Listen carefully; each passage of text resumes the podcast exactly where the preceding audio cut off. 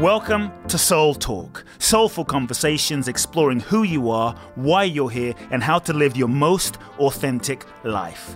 My name is Kute Blackson, nationally best-selling author of You Are the One, transformational teacher, and your host. I invite you to subscribe to the Soul Talk podcast for weekly inspiration from me, where I will share with you some powerful ideas, thoughts, and practical life wisdom to help you live life more fully, freeing yourself from your past, reclaiming your power, and living your true life's purpose. You can also go to www.kuteblackson.com, enter your name and email to download my free two part video training series and learn the ultimate secrets to happiness and fulfillment. Let's get started with Soul Talk. Welcome back, folks. Welcome back to another very special episode of the Soul Talk podcast.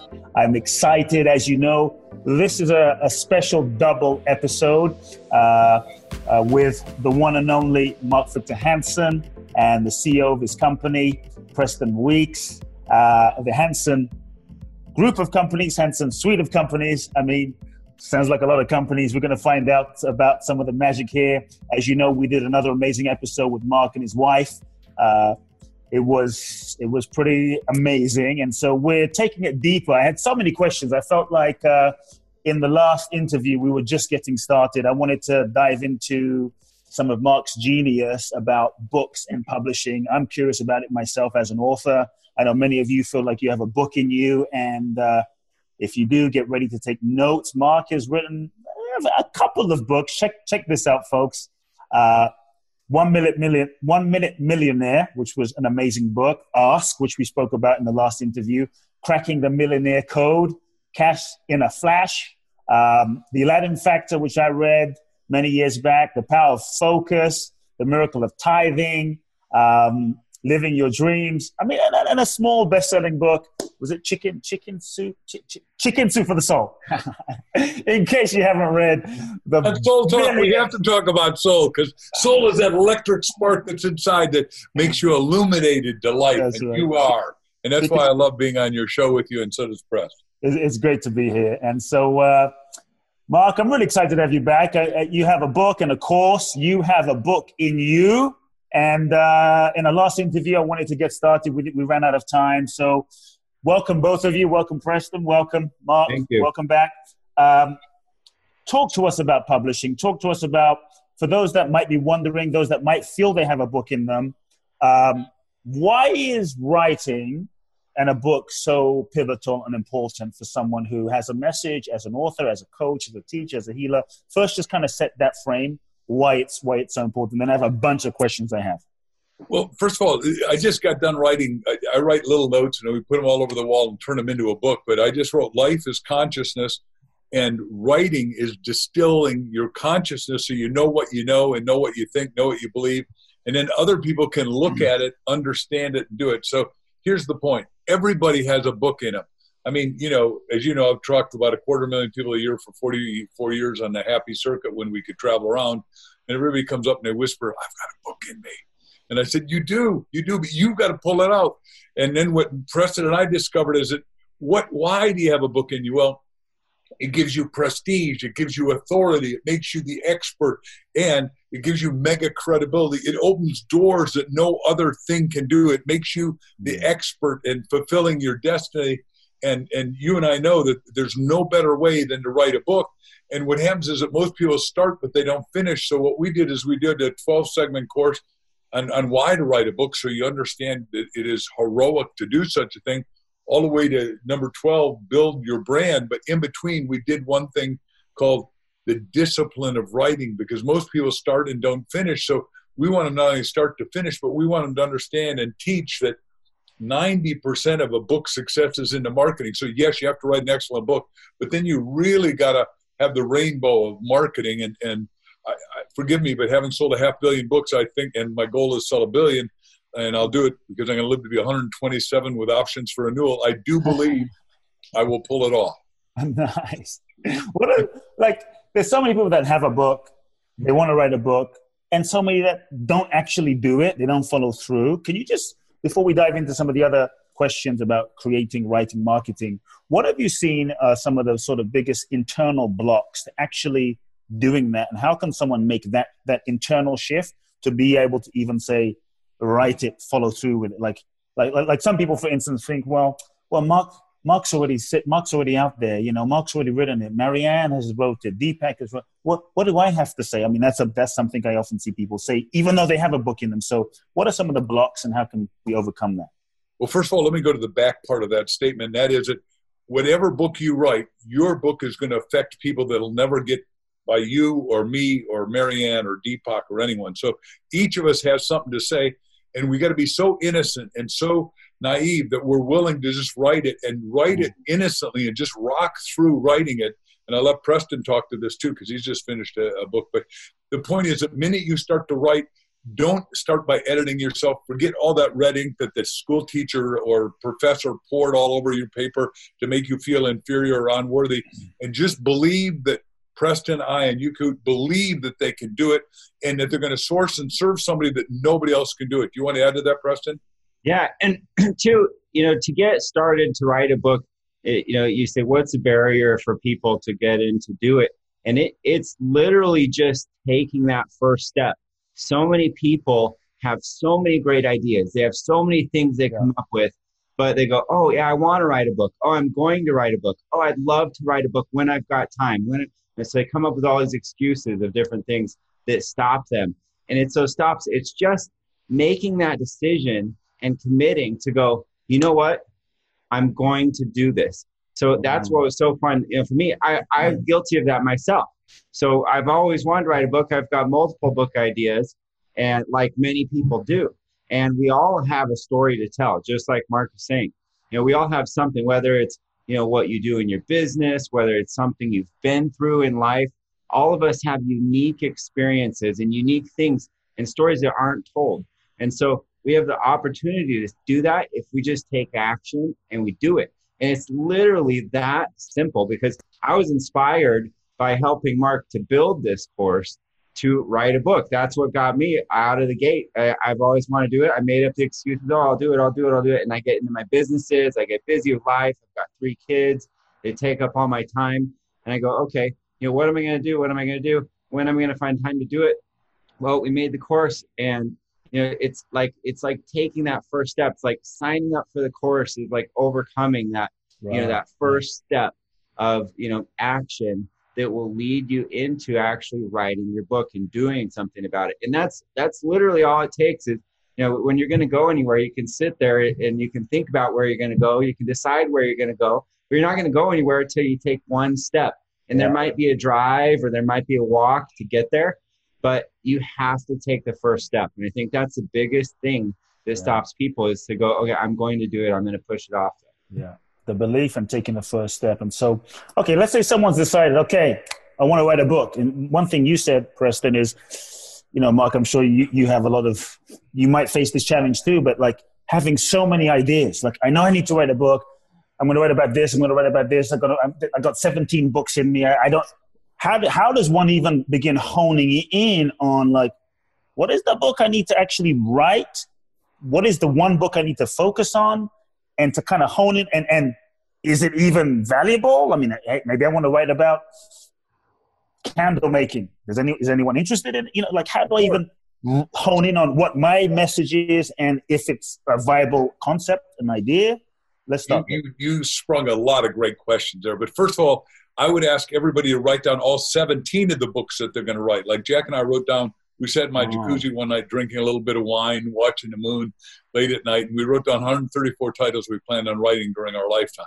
Wow. And then let me go way back in my history. When I wrote my first book, you don't have to write the whole book. That's one of the things we teach. You can do co authors, which I'm a master at. But back when I'm, I'm just making 75 grand a year as a speaker in 1974, you know, people kept coming up to me and saying, "Do you have that story in a book?" And all of a sudden, the lights went off. So I got 14 other people to co-author a chapter in a book called "Stand Up, Speak Up, Win." And that year, I tripled my income. I went from 75 grand I sold 20,000 copies of Stand Up, Speak Up, and Win at $10 each.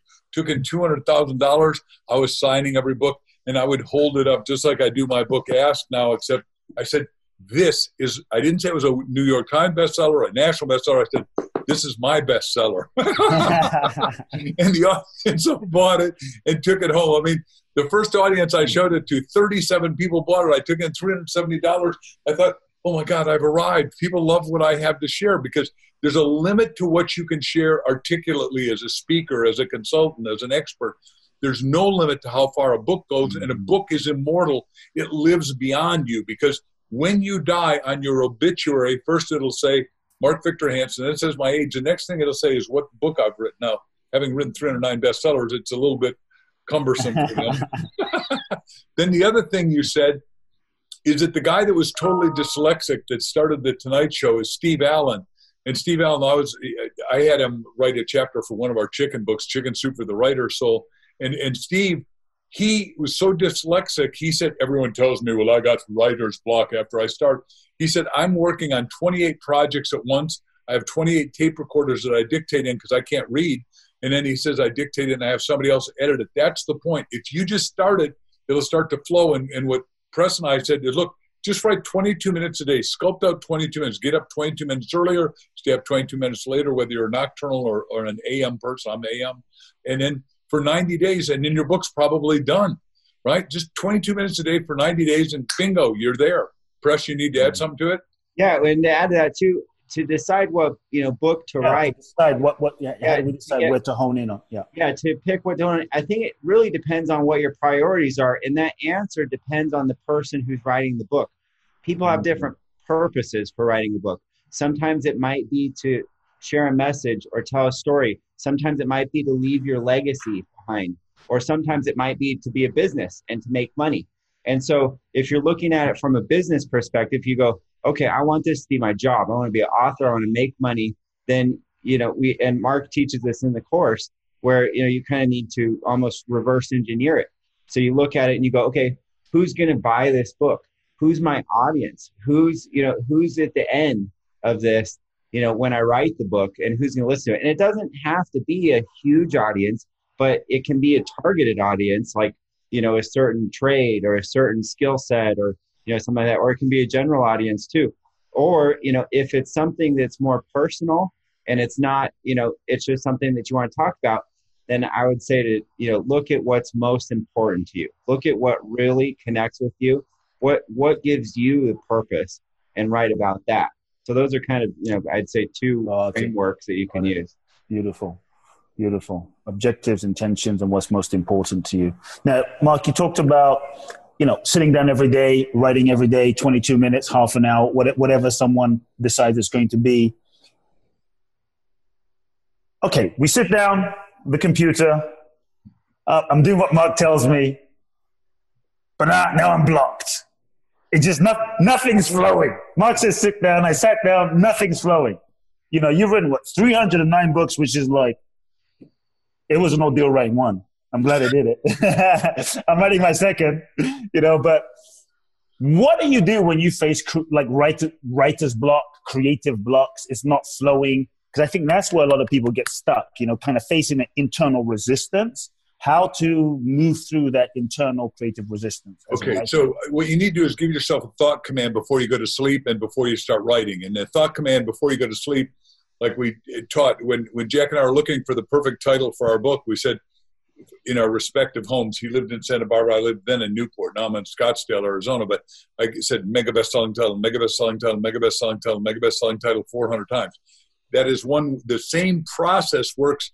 Tomorrow I'm going to write this chapter. I'm going to write this chapter. I'm going to write this chapter. Tomorrow I'm going to start this book, start this book, start this book. I'll know exactly what to say and how to say it. I'll know exactly what to say and how to say it. I'm going to do a monster piece of writing tomorrow. I'm going to do my 22 minutes, half hour, hour, whatever you allocate and and tomorrow it's going to gush through me. The words will just flow through my mind and into my fingers or into my dictating machine and then i'll get it transcribed or i'll get iDictate or no notes to to translate it into whatever i want to translate it into. And and and the same thing for marketing. I i, I know the perfect market for this. I know the perfect market for this because your purpose has to be uh, exactly what you're trying to do here to be monster successful because why would you write something unless there's a market? Because I'm saying 90% of success write an excellent book, and then 90% is going to be how to market. So we need to talk to that sometime before this hour's for up. sure, for sure. So in terms of okay, so the thought command before you go to sleep, that's interesting. So that's kind Totally. of programming your subconscious mind yeah, in, in, in, a, in a sense. And Um, program it right before you sit down. Just get quiet to yourself. Hopefully, your kids and your wife and your Mhm. spouse, your business, and your telephones aren't ringing. Okay. And, and you say, "I'm gonna, it's gonna gush through me," and it will. I mean, your mind. You you know how the subconscious works as well as I do because you and I are dear friends. But conscious makes a decision, subconscious makes a provision. Whatever you impress, you're going to express. So if you impress, oh my God, I can't do it. I'm not good enough. What if he read it? He might not like it. Get rid of that garbage and say, look, Mm. I have got the goo I've got the juice here. And and the third way to do it is is other than at night and in the morning. The third way, I took a whole class from the smartest woman in the planet at Harvard, uh, Dr. Jean Houston, and she had us start by you know Jean and, and Dr. Houston and I are close friends, but she had us read Elizabeth Barrett Browning's first two paragraphs and then stop it without reading the rest of them. And every one of us in the room, hundreds of us, had to finish Elizabeth Barrett Browning's poem. And then we had to come up to the platform and read it. And it was amazing. Every one of us, us could get in that zone once we did the deep breathing, the resonation, and said, I'm going to go into the zone of Elizabeth Barrett Browning, love poems, romance poems. And everybody, I mean, your whole thing is love. So it, all of us want more love. And, and the trouble with what you said first is I've defined fear is love in reverse. Mm, mm. Isn't that a good definition? Fear is love in reverse. So the thought command is even if you're saying even if someone doesn't but like believe it, you're saying still give yourself the thought command. Right. You got to. do The thought command is so you start to believe it because believe has a middle three letter, letters L I E, and you're either lying yourself up to your greatness, your success, your destiny, or you're lying yourself down and saying, "I'm not good enough. I'm not worthy. Nobody likes me. My mother didn't like me. My father didn't like me. The teachers didn't like my." Which is just which is just stories, right? I mean that we've made up uh, an interpretation of I had 144 publishers not like me. I got more stacks of pink slips than anybody. I win the award. I mean, even you know, because when Press and I were doing this, we studied everybody that writes. So, and we talk about everybody and who makes the most money and how they did it. But you know, a little book called Harry Potter. You know, she wrote that after she got kicked in the admin, had a spontaneous abortion, hated her husband, got on a train, and God just downloaded this. She drew up the pictures. She said, "These are the books I'm going to do." She had multiplicity of rejections. Nobody wanted. Can you imagine? Nobody wanted the richest woman in England. They're kicking themselves now. Let's put it that way. And by the way, her ex-husband came back and said, "I love you," and she said, "Get out." Of here." Yeah. That's that's funny. Too to uh, help to overcome blocks, and you know one of those ways is to you know start by having a good outline.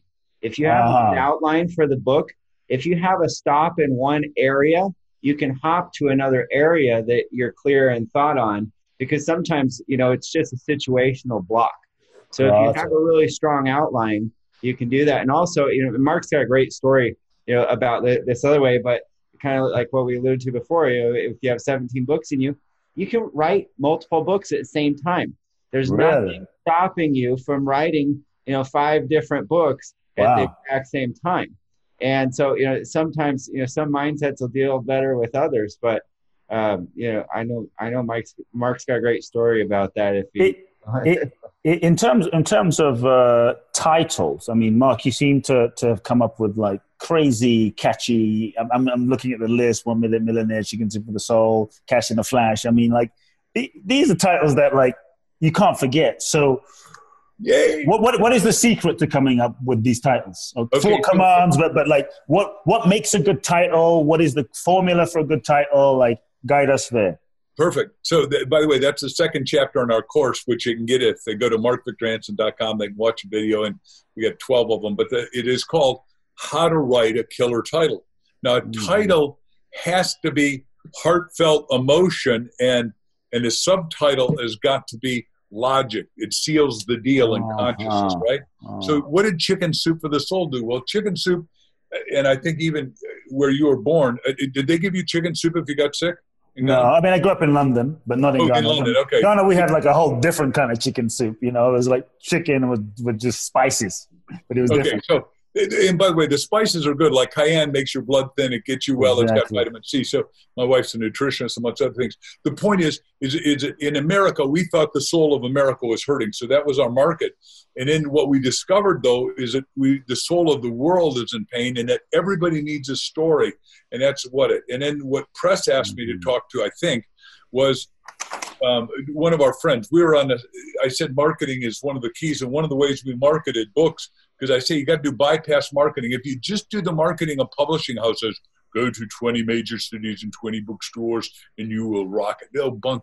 You got to be consistent, persistent, disciplined, and do it every day. And like we're doing four or five podcasts a day to sell our book. So, and I did the same thing with the media, doing radio, uh, what we call phoners. In the old days, we had to go visit the radio station or TV station. When I started, Wayne Dyer hmm. taught me how to do that. But the lady who was on the side of 50 million Diet Coke cases with chickens. I had chicken soup for the romantic store. Nora Roberts, who is the two greatest romance writers. One lives by you is is a little Danielle Steel, and the other, and she's got the biggest house there. And don't you live in San Francisco area? No, L.A. and Phoenix. Oh, L.A. Sorry, sorry. Uh, my apologies. By the way, we still got to have dinner. I, I forgot. we'll set that up. Anyhow, um, Nora Roberts wrote so fast she had to have four pseudonyms. She had to write under J.D. Robinette because the publisher said, "No, no, no, no publishers don't get it. If they're following an author, follow the author. Like for the first time in my books now, like this book asked, no publishers ever let me. I'm, I'm finally successful enough that they'll let me say all the books by Mark Victor Hansen, right? Pages. Why? Because different people want different books. Like I've written seven money books to get us going again, and, and I'm writing more now mm-hmm. than ever about virtuality of business because I believe that 44% of people are going to have to take over virtual businesses to make it. This is one. You and I are in a virtual. Yeah. We're physically not together. We're phys- we're zooming, as it were. right. Right. I think it can be a gerund. so, in terms of just just to clarify, because you said something, I want to go back to the, the title. That, that the title should be heartfelt. The subtitle should really be logic. It right. Should, like the book Preston should, and I wrote it is how to be up in down times because Nobody right now feels that we're not in down times. I mean, eight billion of us have been sequestered and and in governmental lockdown. And and so how do you feel up? Because you've got to feel up to make your mind work, right? I mean, when if you're mm-hmm. depressed, despondent, and disconsolate, you can't write, you can't think, you are not going to be a good speaker, you're not going to be a good business person, you're not going to be a good husband, wife, mother, father, whatever, right? What's the what's the subtitle to that? So this one's just a single title, actually. So this, that's a strong title, man. That is yeah. a strong. How to be up and down times. that one, that one sold itself all, all up front, so it connected to the heart and the mind in one sentence. Is is there a favorite title that you have that that you know chicken soup aside? Let's say is is, is there another title you could just use as a case study, just for everyone listening, like here is a title, boom, and here's a subtitle that that you remember that maybe one yeah. of your books even. One Minute Millionaire: How to Have Self-Replenishing Prosperity.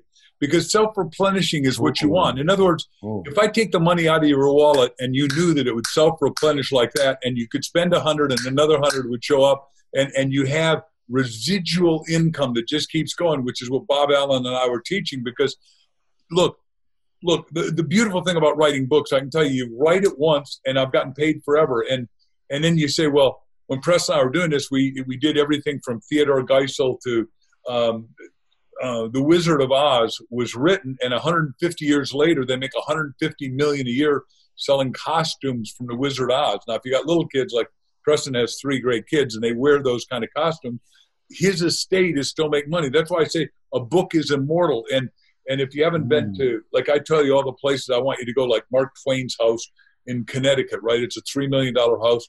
Every in the school system in America, we had to read Mark Twain. It was like reading Shakespeare for you in, wow. London, I suspect. Yeah, yeah, And I've obviously read Shakespeare, but in Mark Twain write Huck, Huck Finn, and, and it's become a movie and all that. All that money's still going into his estate to his great great grandkids, and and he is one of my heroes. But you want to go visit these guys' houses, just like when I was in London. I went to to to uh, Shakespeare, Will, uh, William Shakespeare, Willie's house, as they called it. so in, terms of um, you know storytelling. Obviously, that's one of it's a powerful way to get a message across. Jesus was a master storyteller throughout history. You know, Gandhi's of the world, Martin Luther King's, and anyone that was a great leader told great stories. Chicken Soup, masterful story. You, I've seen you on stage, masterful storyteller. Break down for us a, a bit about the art of storytelling as it as it relates to, let's say, a book, for instance. But just so we can understand, like, what makes a great story? Is there a sequence to it? Is there a formula to it? Guide us there. Yeah, I mean, most storytellers will tell you it's got to have the beginning, middle, and end. I think different than that. Jack and I said we we distilled what worked, and we called them discernments. And we said, look, there's seven of them, but I'll just give you three of them today. And we put it in the thing. First of all, it's got to cause instantaneous behavioral change. I mean, you mm. mentioned Martin Luther King. I've been to the mountaintop. Boy, that is emotional because you know everybody wants to go to the mountaintop. They want to have their red carpet day. They want to have their success. Number two, it's got to call God bumps, goosebumps, chilly bumps, different names, which to me is a corroboration mm. of church, a, a, a truth, not church, truth. When your hair on your neck goes back up and you go, mm. oh my gosh, I got it. And it's got to be short enough that we can get in and out because the attention span of people is really short now. So it's got to cause instantaneous change, uh, God bumps, goosebumps, chilly bumps, and, and it's got to be short enough and memorable enough. Like and the words have got to be so poignant. Like martin luther king my daughter had to memorize uh, you know his speech and and i got to do martin luther king day and talk at his church and all that. So i'm, I'm a little bit more keen on this than anybody else. But it's the content of your character rather than the color of your skin whoa what i mean these are powerful I got goosebumps right now. I mean, here you can. Mm. I don't. I don't know if you can see them on the big screen of your. room, But you know what I'm saying? I mean, you just know that it works. It's poignant. Or Winston Churchill, the greatest speaker ever, says, This is our finest hour. The Germans had 400 planes to one of his. They're getting bombed to hell. And he says, We're going to beat them. We're going to beat them on the beaches. We're going to beat them in the battle. And, and we're going to have blood, sweat, and tears. So, yeah, Preston and I wrote that we got to you got to have ma- master storytelling and once you write it, you need to read it out loud and see if it works. But then you need to go test on people. And most of you already have a book. What are the stories that you keep telling? What wow. is a message that you've mastered that the world needs to hear? And what we're doing is we are saying, look, take our course. Let us help you be the force multiplier, the leverage, yes. where yes. little hinges move a big door, where you get to move in and have the recognition, the authority, the expertise, the prestige, and then all the money you can handle. Mm. What just what is the course again? Just what's the title it's of the course? You have a book in your course, and you just go to my website, markvictorhansen.com, because I believe everybody literate has a book. But would take just one thing. I, I don't know anything about your heritage, but you must have had a great heritage on both sides. Wouldn't it be nice to know what your great great grandparents thought, said, of course, did, and, of course. and you Amazing. would read it? Amazing. And, and, and Preston and I are close friends with Mitzi Perdue, and and she's uh, the chicken lady with you know I hope you'll interview her, but 22 million chickens a week, and she's 84. But she says in their family trust, you only get to be an heir to the trust if you write your own autobiography and hand it in before you're 50 years old. Perfect. I'd never heard wow, that. Wow. Thought, what a great thing. Wow. I mean, isn't that nice to know what your wow. lineage is and or your wow. ancestry, right? And, and wow. I, I, know zero about. I know I'm Danish and all that on both sides, but the, I don't know anything about my great great grandparents. Wow, zero. I love that. Um, powerful. I'm digesting myself. I, I, love the title. You have a book in you. That's just like bam. It's just like bam. There's no. There's no que- There's no question what it is, and it, it's like it speaks directly to the reader. You know, it's, it's, it's very relevant. I mean, you've been everywhere. You've traveled extensively. Do you think there's anyone you've ever met, and you've talked around the world? Yeah, yeah. Don't you think a lot of people have books that they need to share? M- most, most, most people, most, most people, for sure, for yeah. sure, for sure. But I think that what, what you both said in the beginning about believing that yeah. that we do have that and making the decision, as you said, Preston, that's like key. It's really key. I want to dive into this is something I want to know now. I want to dive into to marketing. Okay, I'm an author. There's many people that are authors listening to this. I've always wanted to pick your brain, Mark. I got you now. This is my this is my opportunity. Okay. Hopefully, other people. You're welcome benefit. to it. Here you go. okay. you sold like 500 million, but I mean, look, as an author, okay, I just have nothing but crazy respect because for me, I know how hard it is to sell books, and it's it's no joke. So to sell a hundred thousand, to sell two hundred thousand, to sell a million, to sell uh, five hundred thousand books, I mean, it's like it's that's like flying to the moon. Okay, so it is. Number one, I want to know like what are some of the keys to marketing? And let's say, okay, my book is coming out. We can use me, but speak to everyone. My book is coming out uh, next year. Like, if someone has a book coming out next year, well, how, how can we, how can we make it a mega? What do we need to do to make it a mega bestseller? What can I do to make it like an iconic chicken soup for the soul type book? You know a four agreements sort of iconic game changing book. What, what how do we do that? Well, give me a, give me a formula. Give me a roadmap. I'm to give you the formula as fast as I can, and if I miss distilling it, uh, Preston, who's much more logical and left brain than I am, will finish it.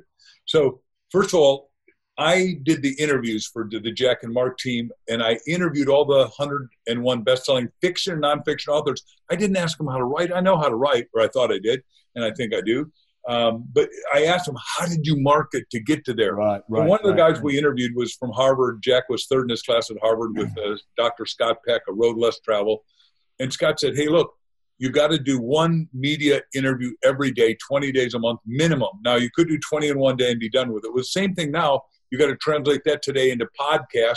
And if you get to bigger bot podcasts, better. And, and we're doing four or five podcasts a day, like this one, Yep. and, and loving it. By the way, every one of these is fun for me. So people say, "Don't you get tired?" I get, yeah, I burn out like anybody, but it's it's exciting because we're talking about something that's important. Next, we cut out Scott Peck's name at the top of, of New York Times, whited it out, put Mark and Jack, Chicken Soup for the Soul. Now, the next thing you got to do, because you got to be convinced that you're going to be a mega bestseller, you need to literally do this. And it's a little, seems silly, but you put it on the mirror at your house, your office, and, and Heather's office, and all that. Because every time you look at it, whether you're shaving or doing makeup, the ladies are doing makeup or whatever, whatever, right, or fluffing your hair, you know, you're looking at it and it's branding it into your brain, etching into the fabric of the being. So we are number one before we came number one. 3rd Mhm. I'd say you've got to write your goals. And and I'm the goal setter of the Jack and Mark team and a marketer, but I wrote down we're going to sell a million and a half in a year and a half. So we came out June 28th, uh, 1993. By Christmas, now remember, 80 percent of the books are sold in November and December. They are gift books. So this is when you got to be high on it, and you got to be getting momentum through that. We sold a million three, and then I wrote down the crazy number. We'd sell five million the next year, and then we did that. And then we said we'd sell 10 million a year, and then I said the goal would be ultimately, and we were selling 15 million a year, and we we're 15 of the top 50 on USA Today with different titles. Like when our publisher, we went to the publisher and said we want to do chicken soup for the teenage soldiers. Get out of here. I got teenagers. They buy CDs, concert tickets, and clothes. And you know the publisher, so you know what I'm talking about. He said, and they go to the mall, and I give them fifty dollars, and they come back from the mall and said, "What happened to it?" Said the mall ate it, Dad. And he said, "They're not going to buy your book." But what we did is now, when you're listening and when you're asking, that's why I wrote the book. Ask you know all the right questions to ask. But when you're asking enough people, we asked Larry Kirshbaum, who was trying to buy us at Time Warner, and, and our publisher wouldn't sell, but the, at that time. But uh, Larry Kirshbaum said, "Wait a second, if you're going to do that book, my daughter is head of Nickelodeon." I said, "Oh my gosh, my little daughters love Nickelodeon. They want to get slime." He said, "What? Here, we'll just call her." And and we did a three-way call. You know how to do those. Everybody probably does.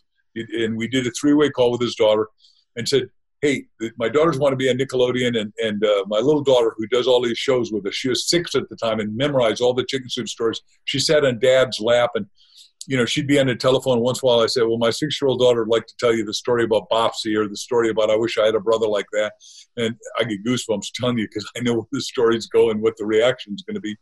We go on on the show. And the guy, the first thing he says after she does one story, right? When he's alone like you and I, no problem all of a sudden he said, Melanie, you just told that story to two million people. She immediately froze. Nothing had changed except in her mind. She, she's suddenly talking to two million people. Uh, she said, Dad, I just want to go get slimed. And, and it was fine, and we did that.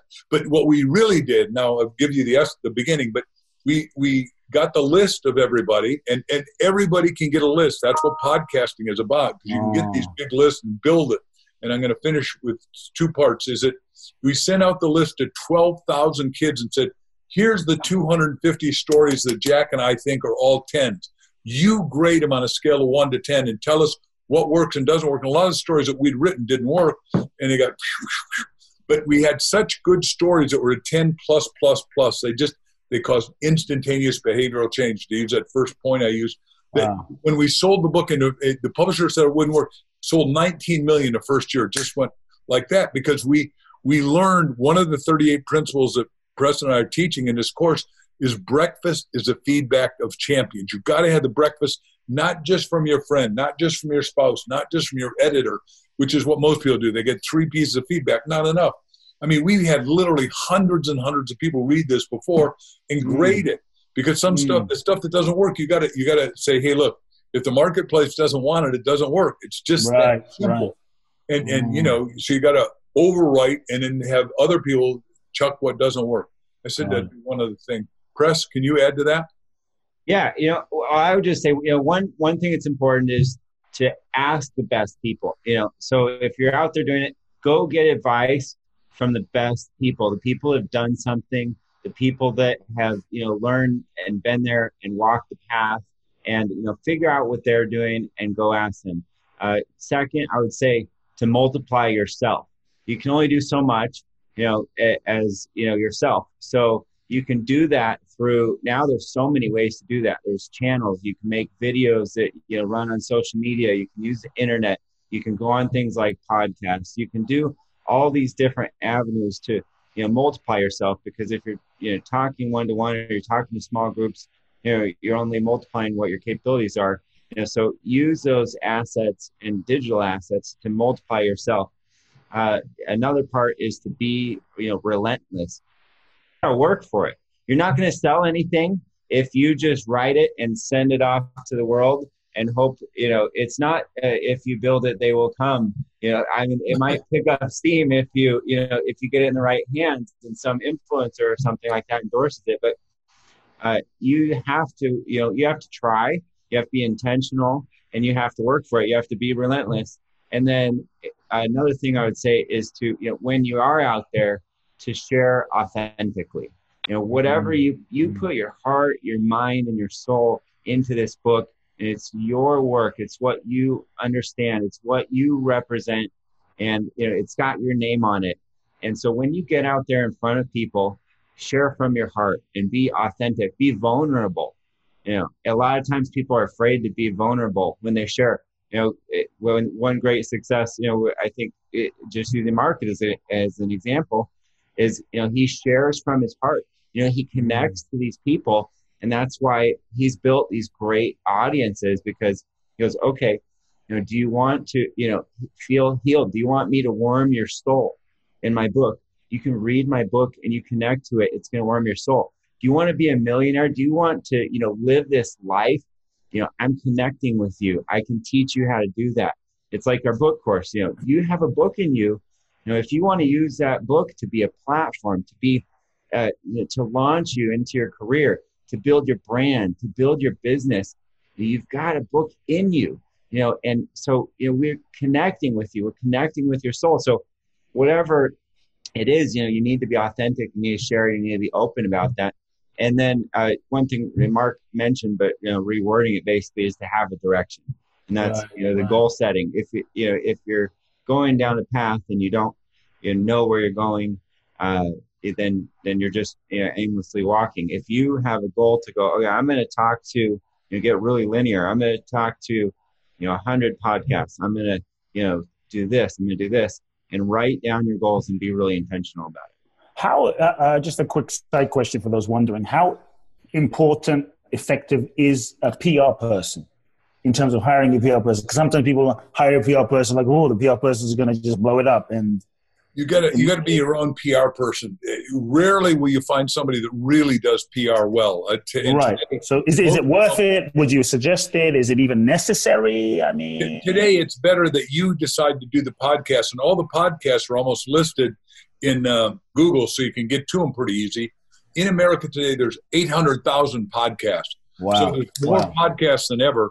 the average American listens to seven and a half hour podcasts a week because they're so negative. TV is and news is so negative. They're shutting it off and they're listening. They're finding podcasts that are just illuminating, like yours, and mm-hmm. enlightening. So everybody could get on a podcast. What Preston was saying about there's niches that you can get into. So, and, and like I said, we're doing a lot of podcasts today because our goal was to do minimum of 100 podcasts. And then now the goal is to start upgrading the podcast because there are podcasts that, that are listened yep. to by a uh, thousand.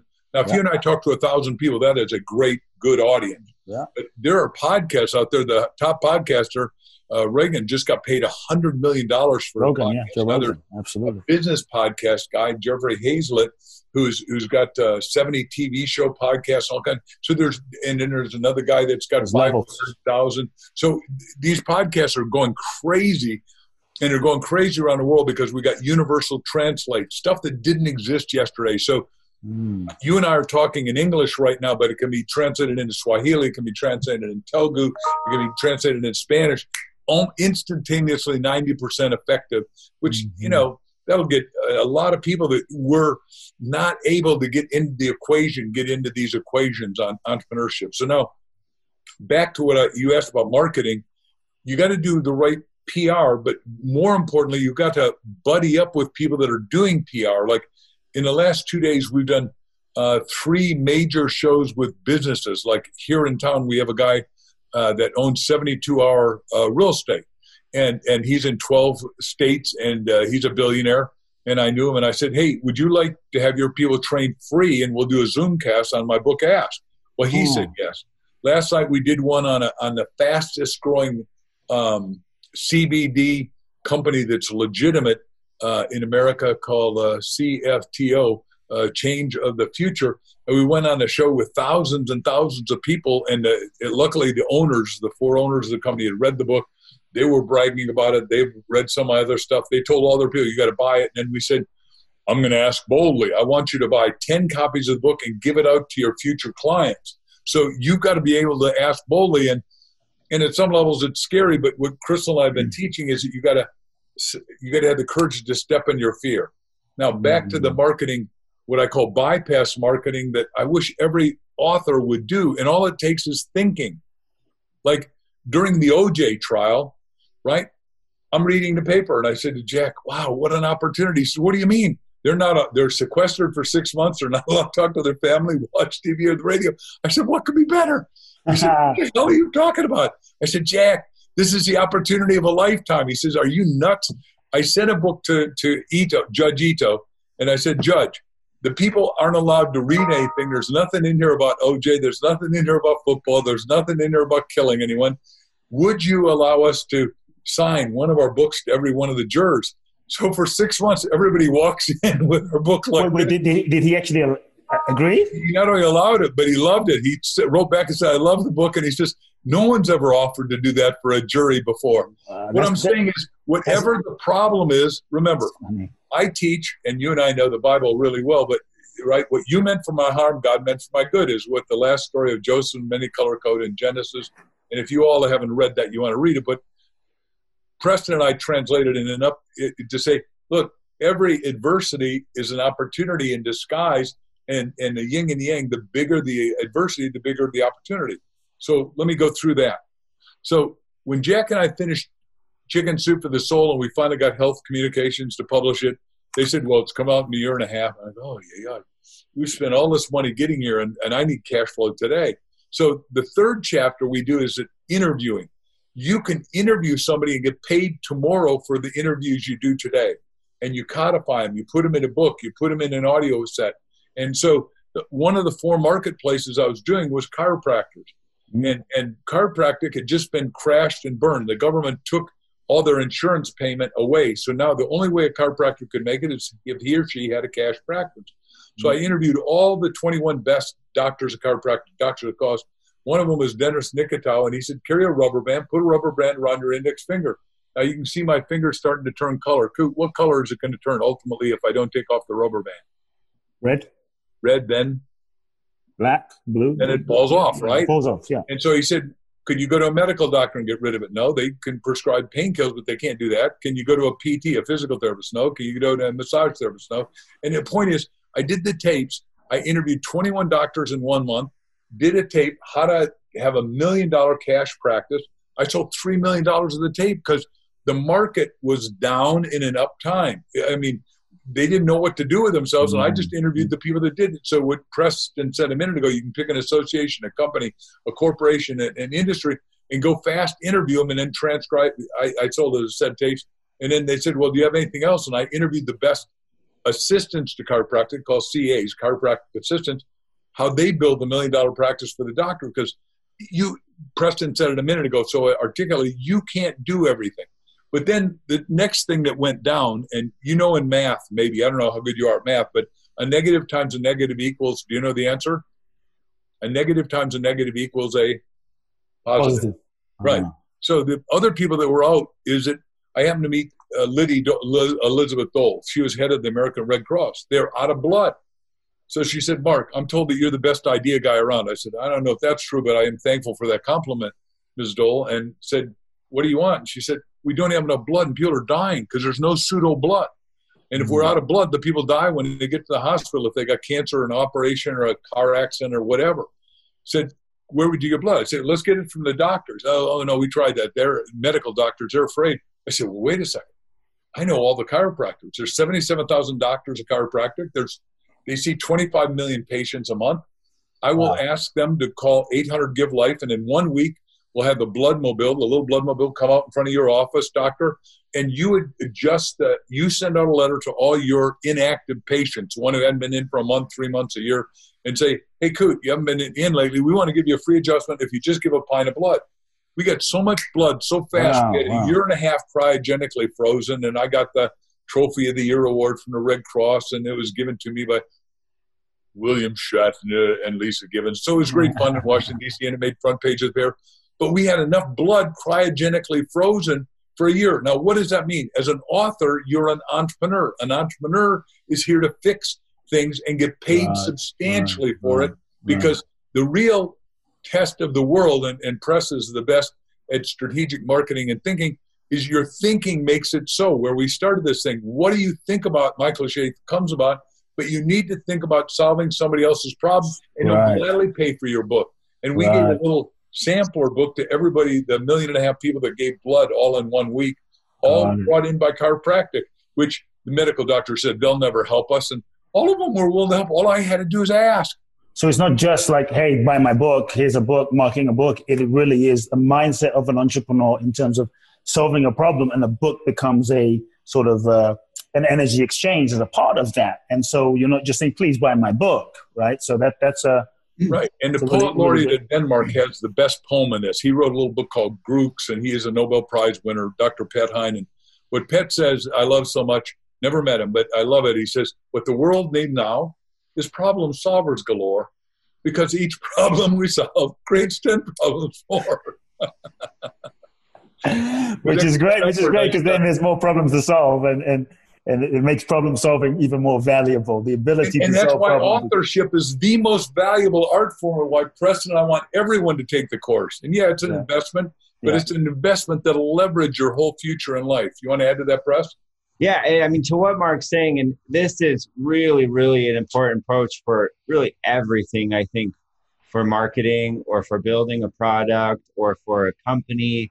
And that, that's one thing that's really cool about this course is it teaches you so many things about how to write a book, but it gives you ideas on how to run your business. It gives you ideas on how, you know, that you can incorporate in your life and your company. So it's it's so much fun. But uh, one of those things that you know Mark was kind of bringing up and talking about that's really really important, and I think it's really you know something to focus on is to be a solution. Yeah, you, know, you need to be a solution to things, and so if you can be you know solution oriented, if you can be solution oriented in your book, in your book title, like how to be up and down times. Right now, we've got so many challenges in the world. You know, this is, this is a solution book.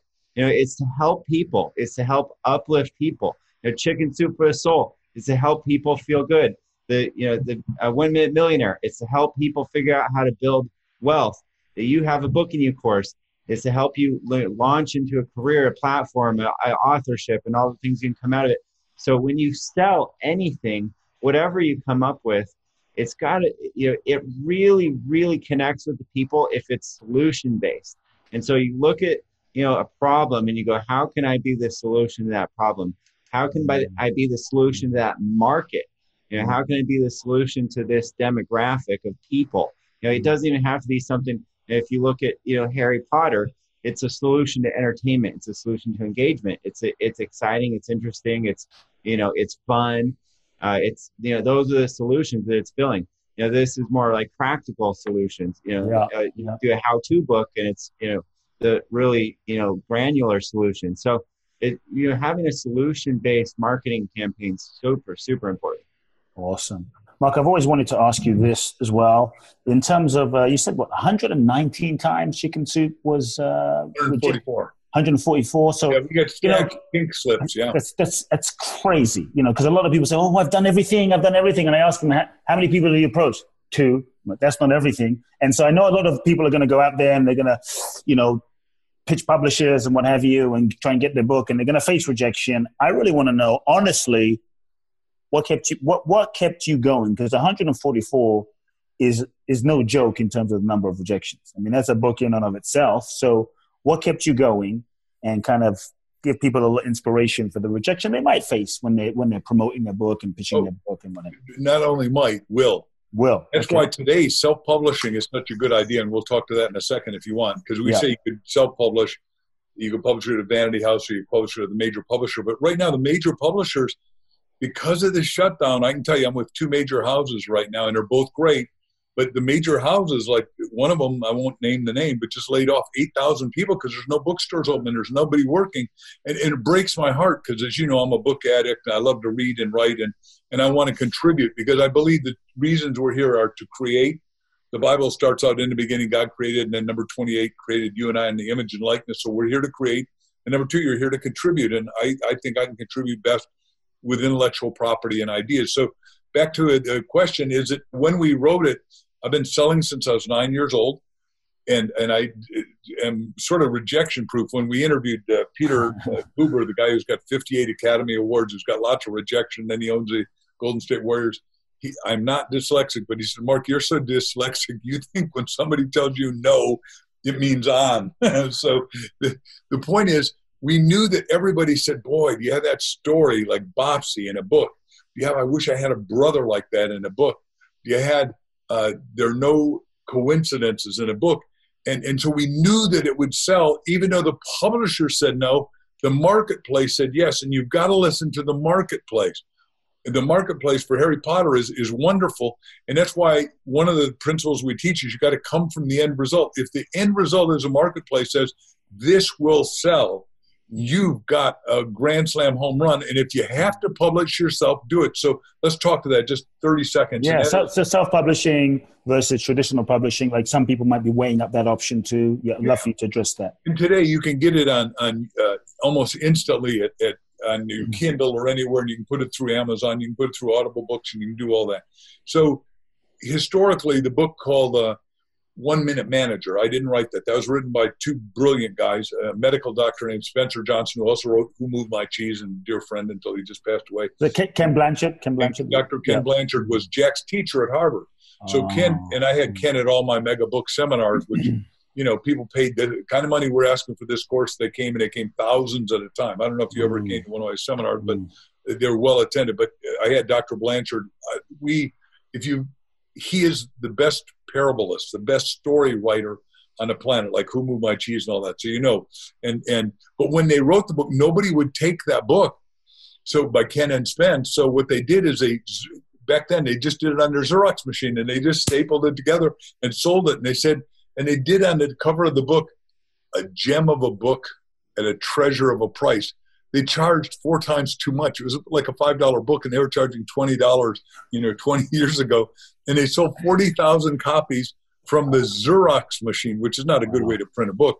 Wow. But the, the point is, then they went to the publisher, and the publisher gave them, I think the number was $4 million, and it, it took off. So the marketplace is is the only true test, right? Mm. And, and, and like Preston said, there's infinite options to get to the marketplace that no one's even thinking about. And we're I'm creating some new ones, and when you have us on the show next time, um, we'll tell you about them because historically we want to test them first before we ask anyone else to try them. But we're doing some cool new stuff that no one's ever done.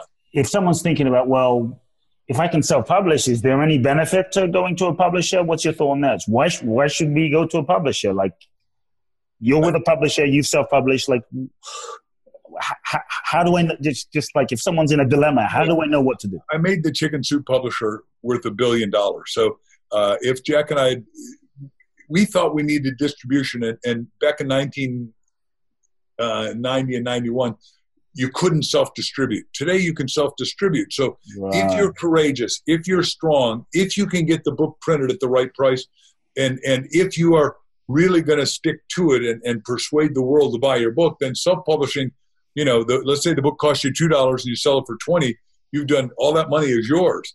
And even yeah. if you discount it and sell it through somebody else and, and get Levy Brothers, who is the book distributor in America. Now, there's different book distributors around the world. You know, when mm. you go to the book fair in Germany, it's one thing, and we go to the book fair down in mm-hmm. Monterrey, Mexico, it's another thing. And and fortunately, I've been to book fairs everywhere in China and everywhere. And and you know, so I, I understand that I'm number one in a lot of countries. Like everyone says, well, only matters if you're number one New York Times. Look, when you get the money, the money is the money. Let's be clear. it's good money in, in terms of greenbacks, as we, as you and I like to call them, or, or in your case, maybe the pound, right? Uh, get that pound. it's co- or it's called cash. okay, that's why we said what the book, one of the money books I've written seven now, eight money books, but the one you mentioned was Cash in a Flash. Isn't that a cool title? Very, very, very cool title. Because that's what people right now. We're look, we're saying the marketplace has changed. We've had more change in in in the last three months. We've had ten years of change. Ten years. I mean, nobody, if not, if not more, if not, if not more and it and it's not going backwards. It, like it breaks my heart. I tell you, I want bookstores to make it. I want publishers to make it. I want people to be able to go give their books to publishers. But you've got to think it through. You may have to self-publish, and as far as I'm concerned, that's okay. I'm cheering you on. I'm cheering yeah. everyone on yeah. to do their highest, best work and then share it with as many people as possible. And a spiritual line from Jesus is the guys are at the Last Supper and he said, How do we become great? He said, The greatest amongst you is servant of all, right? Mm. I want to serve, I would like to serve a billion people books. And mm. you can say, well, you've been read by a billion because there's a pass along value of five in America, and in India it's about mm. 12, and in mm. China, where I'm a rare book in China because the government decides who gets to publish a book. And, and thank God the censor didn't understand the word soul meant the heart of you because. Chinese are intrinsically atheists. That's why I am a flaming free enterpriser like I hope you are yeah. against communism because it, it, huh? it, diminishes human beings. Yeah, beautiful. Folks, you shared. I have one quick question, and then I want to just invite you to share just if there's anything about the course you've been talking about. In terms of speaking, speaking, Mark, uh, I mean, you, you know, you've been speaking a lot. The world, you said, the world is changing. It's not going back events aren't happening. Someone's like, oh, I'm going to go out and promote my book on the stage. Well, there's not many stages. Obviously, we have podcasts, there's Zoom, there's different things. Do you see anything like, like what's your vision or what you see in terms of the speaking platform for the future of what do you see for the future of speaking and those who are speakers and can you speak term, to that?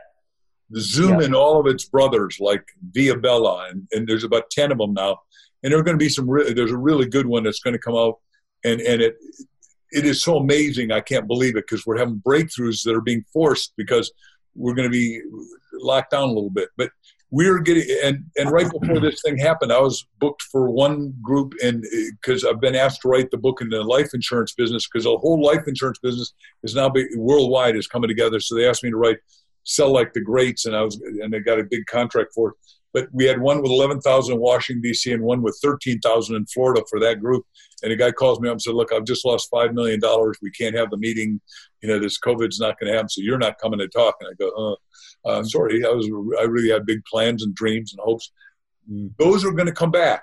Mm. We're going to solve this. We're going to get over it. We've got a lot of ways to do it. And, and just simple nutraceuticals taking, you know, like uh, colloidal silver and, and yeah. uh, your your, your metallics like uh, uh, zinc, Z I N C every day, Yeah, thirty yeah. thousand, whatever that is, milligrams, and you know will make you well and immune and keep you strong. And you got to do that. But so it's going to come back, and it's going to come back fast. And athletics is coming back. Concerts are coming back. Press and I just were with you know the guys who do Earth, Wind, and Fire, and they're convinced these hundred thousand people that showing up are coming back. And the interesting thing, they're going to come back with speakers this time because I'm being invited starting in September with speaker and music and speaker. Uh, Mm. You know, and, and when I started, that's where the PMA rallies were, and we had seventeen thousand people. So uh, Yeah. people people are desperate for contact. They're desperate to come back, and we'll yeah, we'll all get shot and and see if your temperature's high or not. I don't know what they're going to do if you pay a three hundred dollar ticket and then don't get to come in. so, temporarily we'll do Zoom at its equivalent, and then we'll go forward. Press, do you want to add to that? Yeah, I- there's so many a- avenues out there right now that are emerging, platforms that are emerging. Now you see like summits. You know, that's a, a thing Yeah. a lot that's really common right now that's replacing things. I think there's going to be online conferences, online. You know, you look at an event like it, we've been to EarthX, it's the largest sustainability conference in the world. They went online this year, and Wow. had, know, last year they had 173,000 people on it. This year they had 500,000 people online. Wow. Wow. And so, you know, it those avenues will be more popular and and and they're accepted now. In the past, they used to not be accepted. Yeah. Now meetings and online things are accepted. They're normal. Yeah. You know, so that that's kind of you know going to bridge a lot of different possibilities for people and save people money on being able to pull things off. You don't have to fly. now. Awesome. Awesome. Gentlemen, this has been very enlightening. And I think for everyone listening in, I think we all have to agree. I've taken pages and pages of notes here. Thank Thank you so much for pouring yourself. Listen, what, what's uh, you mentioned the course? You have a book in you. Is there anything you want to say about that? And what's the best website or link that people can go find out about your course? Yeah, just go to markvictorhansen.com and um, you can see everything there. And, and uh, you know, it's we think it's totally affordable. It'll be $3 a day for a year, so $997. But I promise you, I've condensed 44 years Wow. forgive me for bragging, but it's been extremely fun experience. I, I would never have met you if I hadn't written a book. I, I've met Exactly. literally millions and millions of people, and I've befriended hundreds. I mean, there's there's very few countries I can't go to that I don't know somebody, and, and somebody that that is an influencer and important and, and wants to make a difference. And I think every one of us want to make a difference, and there's no better way to make a difference, get credibility, recognition, respect, expertise than claiming I am an author. If you sit with somebody on the plane and say you're an author, they say, "Oh, what did you write?" Read that. Oh, and it, it is such a nice thing. And I say, when I buy it, will you autograph it? And I go, like like this guy I told you about that we we just did all of his thousands of people in twelve states Zoom a couple days ago. He's bought books for everybody of his field. We got to go over on Friday, and he's going to videotape us signing books to every Wow. one of those people. Wow. I, just- I go, wow, how exciting is that? wow. And Jim- Amazing. yeah, to add to that, there's so many companies out there, there's so many brands out there, there's so many messages out there. How do you really distinguish yourself from everyone else? How do you make yourself or your brand or what you stand for stand out so that the world knows it and they connect with you? And you do Mm. that through a book. You put it down on paper and you write down what you believe. You write down what you thought your thoughts are and you write down what you stand for and you make it into a book and that becomes you. It becomes who you are, and it makes you an expert, or it makes you different, or it makes people connect with you, your company, or your product, or your platform. Amazing. Yeah, what Amazing. Yeah, what we're saying is, right, we say and teach it in the course, of course, you got to be unique, and all my books are unique. Number two, they got to be transformational. The people, the reader has to get all the benefits possible. And then number three, it's got to be inevitable that it's going to source and serve them so they'll talk about it because it's called word of mouth is what passes books along. Yeah. Yeah. Oh my gosh, I read that book and it just Uh. touched my heart. And you've got to read this book. I mean, Yeah. all of us. I mean, you passed books out, and I have, and we have, and it just is wonderful. Yeah, amazing. Thank you both, Mark and Preston. You've been uh, so generous with your time and your energy. Uh, love to have you back again, Mark, for maybe a, a conversation number three. Folks, you heard it. You have a book in you. I don't care who you are. Black, white, green, short, you know, Japanese, uh, Danish, doesn't matter. Uh, man, woman, you have a book in you. It's time to own it. Believe. The world is waiting for your gifts. The world needs to hear your unique voice and message in only the way you can share it. I want you to go check out uh, Mark's website. We're going to put everything in the show notes. MarkVictorHansen.com. Is that correct? Yep. And uh, you have a book in you. The, all, all of the information about his course and his amazing work is, is there. Go check it out. I fully endorse it, Mark. I actually first read Mark's book in London as a kid in London when I was 12 years old. Changed my life. So it's it's uh, it's amazing to have Mark on Soul Talk. Folks, uh, hope you enjoyed today's episode. Send me an email, kuteblackson at kuteblackson.com. I would love to know your key takeaways and insights from today's episode. Also, download, subscribe, and share this with everyone you know. Love now. Big hugs. If you've enjoyed this episode of Soul Talk, please do share the podcast with all of your friends. Let everyone know and make sure you download Soul Talk today. I'm looking forward to next week where I'll get to share more inspiration with you. Meanwhile, follow me on Facebook, Instagram, or social media. You can find out more about my work at www.kuteblackson.com. If you feel ready to take your life to the next level, join me at my exclusive event in Bali, www.boundlessblissbali.com, where you can find out more and apply. Also, make sure to remember to download my free two part video training series and learn the ultimate secrets to happiness and fulfillment at kuteblackson.com. Sending you all big hugs and love now.